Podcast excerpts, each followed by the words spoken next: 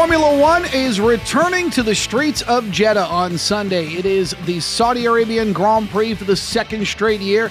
It was a race that was rather messy last season, won by Lewis Hamilton, but not without some really wild moments. This season, we've got so many talking points after what happened in Bahrain. This podcast will go over the five things to watch for for Sunday's Grand Prix. We'll do top five, bottom five from the season opener, our thoughts on some of the news and notes hovering around the sport. Plus, we got track talk where we'll go over the details of the circuit and, of course, tire strategy for Sunday. This is the Overtake Formula One podcast. I am Tony Desiri. Thanks for listening. If you like what we've been doing, subscribe to the channel. If you're a first time listener, thank you so much. Hope you like what we're doing and you'll subscribe as well. We've been really growing and we really do appreciate all of the support. Uh, the return of the Jeddah Street Circuit comes earlier than last year. In 2021, it was the penultimate race of the season, and it tightened up the championship between Hamilton and Max Verstappen. In fact, the whole atmosphere going into that weekend was all about the title fight. This is a tight, very fast street circuit. Drivers seemed to like it last season, but last year's Grand Prix had two restarts. It almost had a huge collision between the championship leaders when Hamilton almost ran into the back of Verstappen when Red Bull told Verstappen to concede the lead. However, that was then, and this year is different. Mercedes has got a lot of work to do to get their ta- car dialed in despite a 3 4 finish in the opener. And Red Bull with two DNFs in Bahrain due to fuel pump issues. Ferrari dominating fast. McLaren is not dominating fast. So let's get things started. Here's the five things to watch for on Sunday for the Saudi Arabian Grand Prix. Number one, Red Bull bounce back. Now, this is an easy one. Red Bull had both cars in the top four in Bahrain, only to see both of them fail to finish. It was devastating for the team, but Verstappen showed that he could get that car in the top spot of the field. Fuel pump issues and steering problems caused his day to end. Same thing with Sergio Perez. But the RB18 may not be that far behind as the season progresses. Christian Horner made a really good point this week that development is going to be pretty quick as races are clicking off the calendar. More teams are going to start figuring out stuff with more and more data.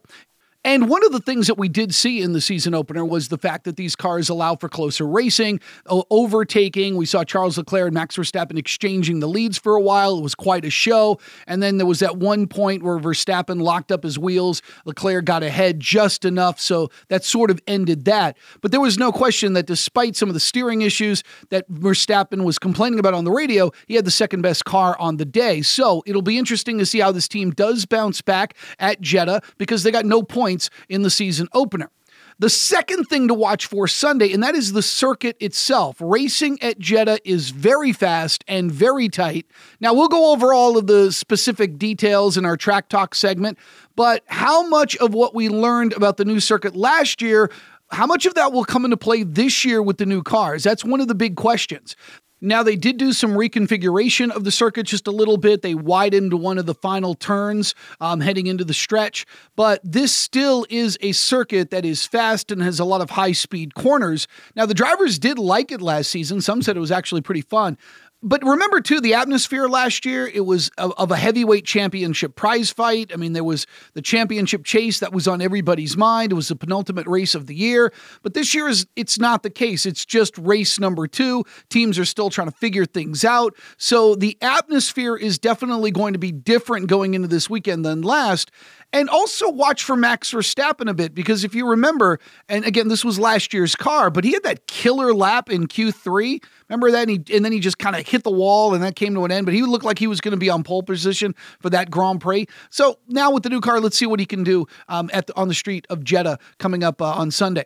Number three, the third thing to watch for, and that's, of course, the two teams that we kind of buzzed about that were outside of the Ferrari domination, and that were Mercedes on one side and McLaren on the other. Now, both teams admittedly have a lot of work to do. There's no doubt about that. Now, even though Mercedes did limit the damage in Bahrain. There was a 3 4 finish behind the two Ferraris.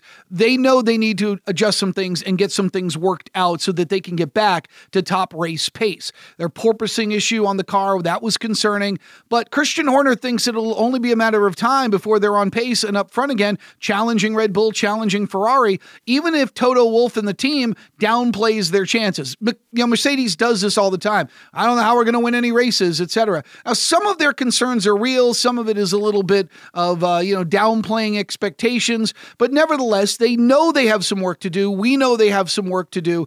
But I think Horner is right. I think it's just a matter of time. And within the next couple of races, Mercedes should have some of these issues figured out. I know there's a lot of people who think that this is going to be a long time before they figure out some of these issues, but I kind of lean towards Horner. I think there's a lot of smart people at Mercedes. These are real, real concerns. Don't get me wrong. And it's not an overnight fix, but I do think Mercedes will have that car into the top of the race pace when we start going to other circuits in the early part of the calendar. Now, as for McLaren, they didn't even have a good testing, let alone a good weekend. I mean, it has been since 2022 came about, they haven't been up to par. They finished near the bottom of the pack in the Grand Prix. Both Lando Norris and Daniel Ricciardo said all the right things afterwards. You know, they said, hey, look, it was tough to overtake in this car. They lacked some straight line speed, but in the end, both were able to give the team a lot of data. They ran on all of the compound tires. And so now they know that the team is going to be continuing to work on the on the car, but they did admit that they're they're way, way, way away from any sort of podium chances that that team has. But look at them this weekend, right? Mercedes is going to make some changes, but they may probably won't be at the front of the field. McLaren may try to get even into the midfield out of the bottom. But let's see what both teams are, are doing. It's a short week, I get it, but let's see what both of these teams will do on the streets of Saudi Arabia. The fourth thing to watch for, and that's the Ferrari factor, because we knew Ferrari was very fast in testing and they were fast in the Grand Prix. And it was very, very impressive weekend for the Scuderia, finishing 1 2. It was their first win as a team since the 2019 Singapore Grand Prix. It was the first win for Charles Leclerc since the 2019 Italian Grand Prix at Monza. Now, the power unit problems appears to be over. They were just as fast as the Red Bulls, and they might have, and this is debatable, I get it, they might have the best driver combination on the grid. Although I am watching the Russell Hamilton pairing this season for Mercedes. But with Carlos Sainz and Charles Leclerc, they might actually have the best driver combination out there. Jeddah, though, is a different circuit, and Red Bull isn't going anywhere. I mean, there's a lot more fat, high speed corners at Jeddah than Sakhir, where it had a little bit more slow corners. All right, now it may take Mercedes, for example, more weekends, but they will eventually will be strong too. Right now, though, Ferrari is on the top of the sport, and for a lot of people, including myself, I'm very, very happy with that. But competition is going to be coming, and it's going to be coming strong.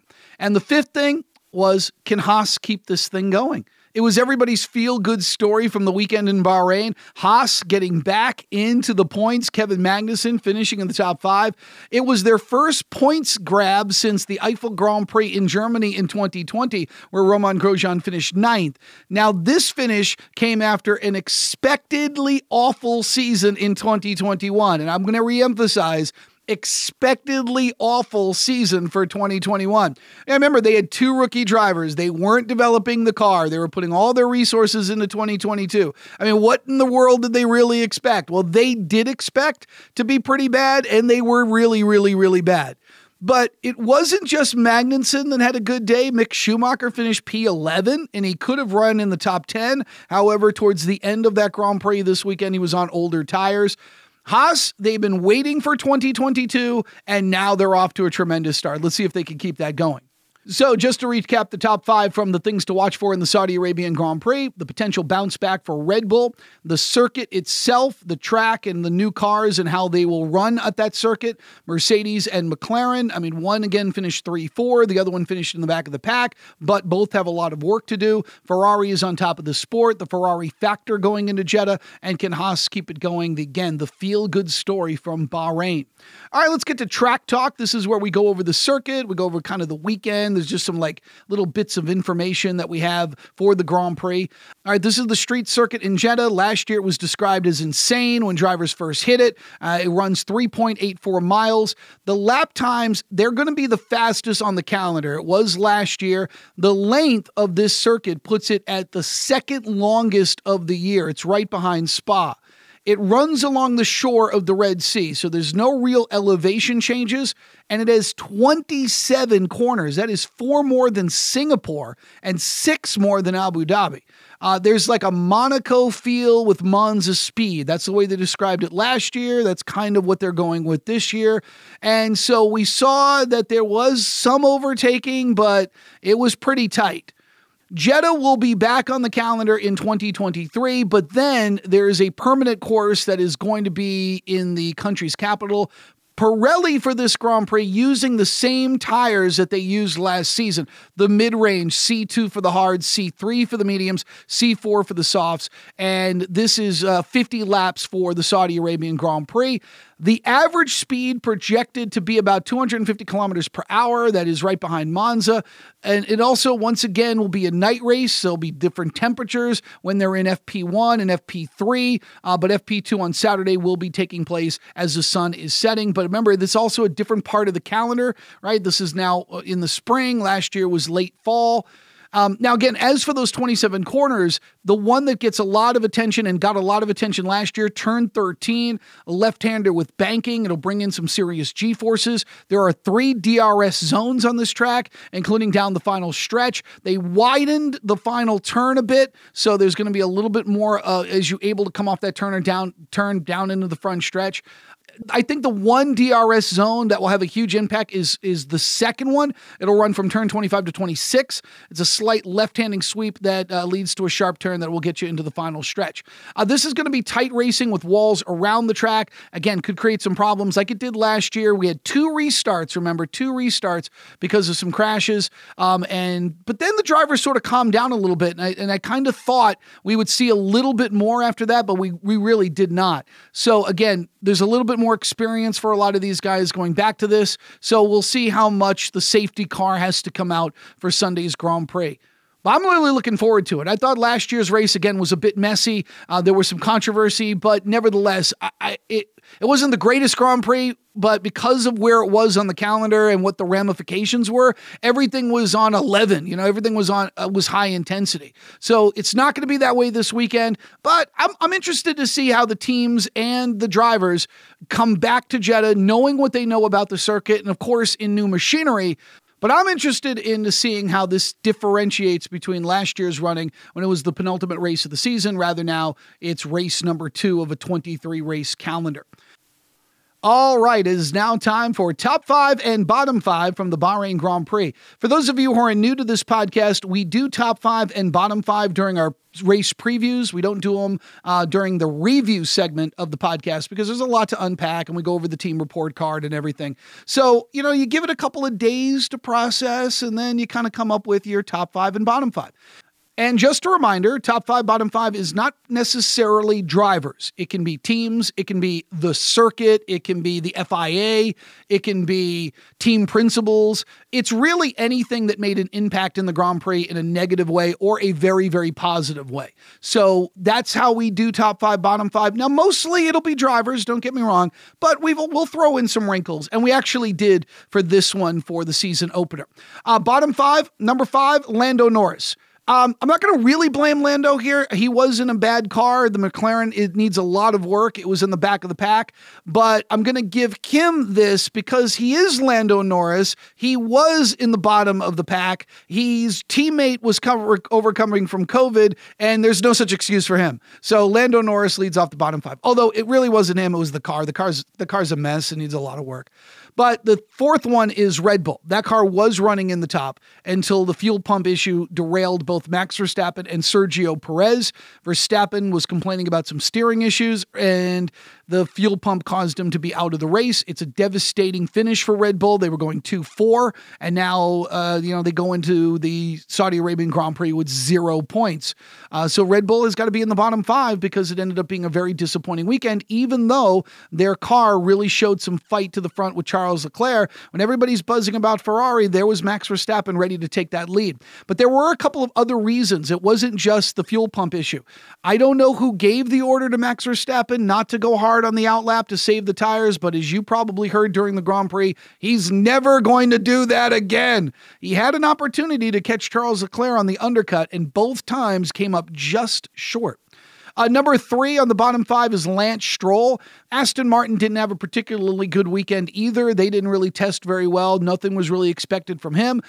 But he was a lead finisher, and his teammate was Nico Hulkenberg, who was filling in for Sebastian Vettel. And, you know, what do you really think Nico was going to do? The next one, uh, this will be fourth, Alex Albon of Williams. Uh, I didn't expect Williams to be a front runner like Haas, or, you know, when, when Haas really showed some testing speed.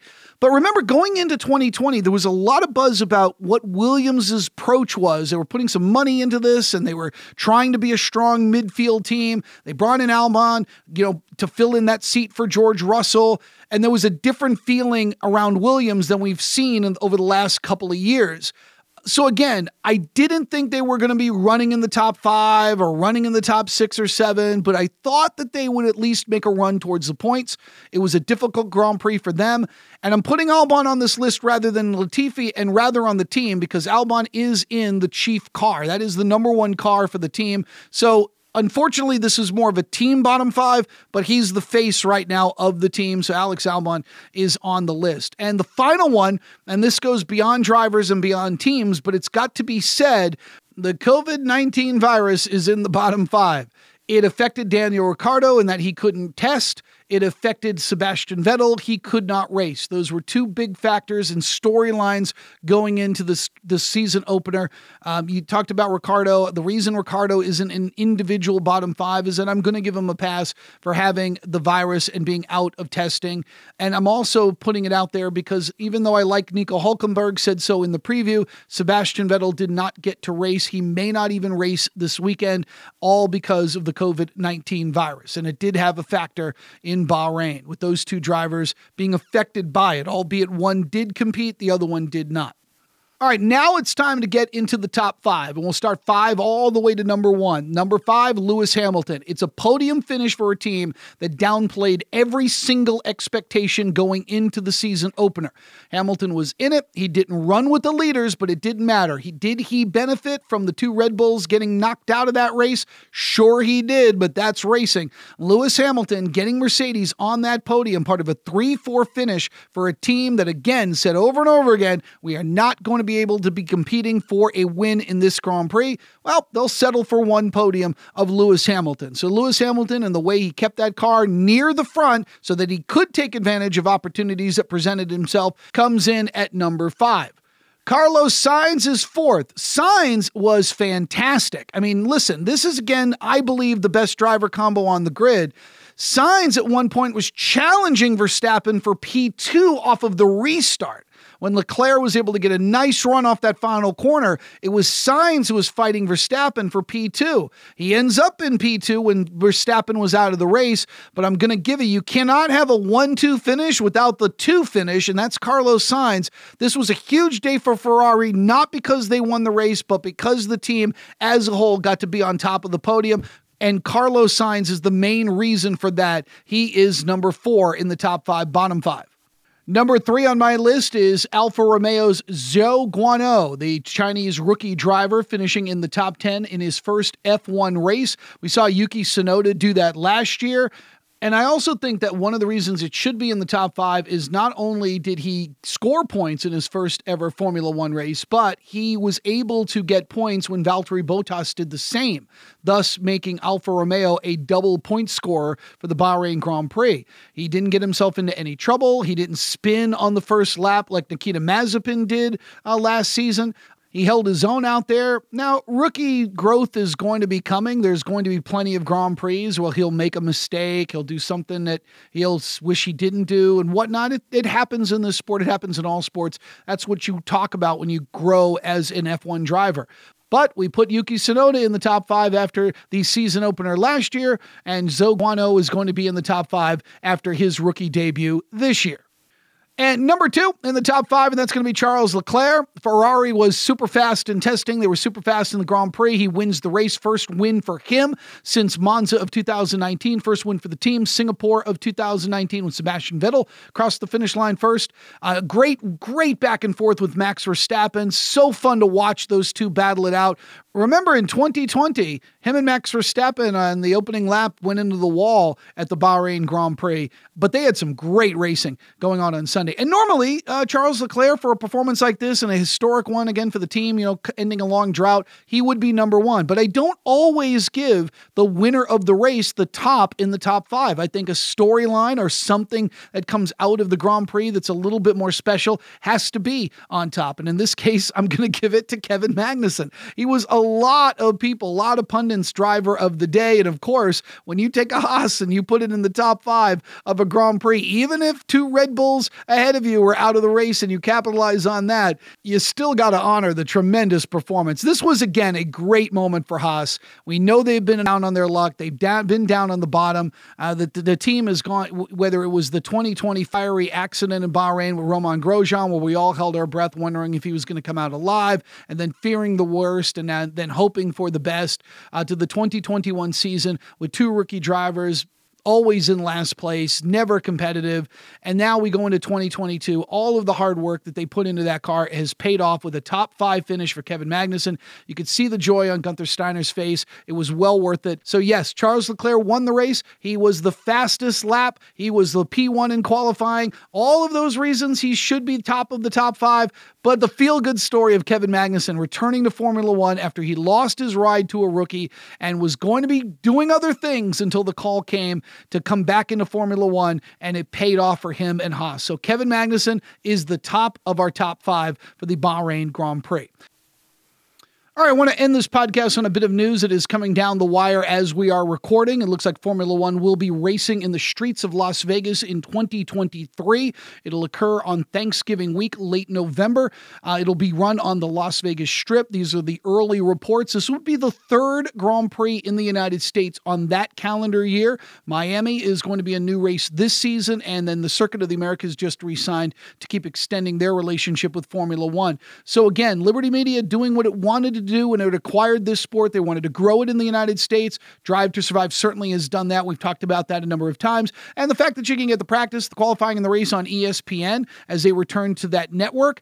As I have said many times in this podcast, it is the main reason that I started this. When I saw the interest here in the United States growing, I wanted to jump in on it. As a talk show host for a national network based out of Houston, Texas, I talk about everything, but Formula One is so niche that I, I don't really put it in my daily outline. So I wanted to use this podcast as a vehicle to talk about a sport I've been following for a long, long time and now starting to see the popularity grow. And this is just going to increase that um, as we start seeing the popularity in the United States. I know that there has been a lot of discussion about how much expansion of the schedule is, is good for the sport with cost cutting and the wear and tear on these teams and the, the burnout effect effect that can happen. I mean, you, you watch these teams travel all over the world, there is just going to be a burnout factor that occurs, and whether or not you can do rotating crews and all of that, um, that's obviously going to have to come into play for these teams as the schedule you know gets increased and i don't know what the total will look like in 2023 but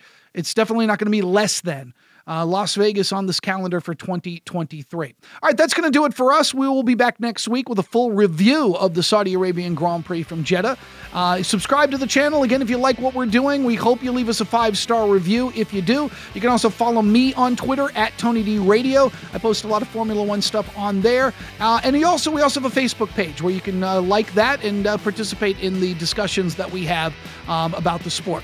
Once again, I'm Tony Desiri. Thanks for listening. This is the Overtake Formula One podcast.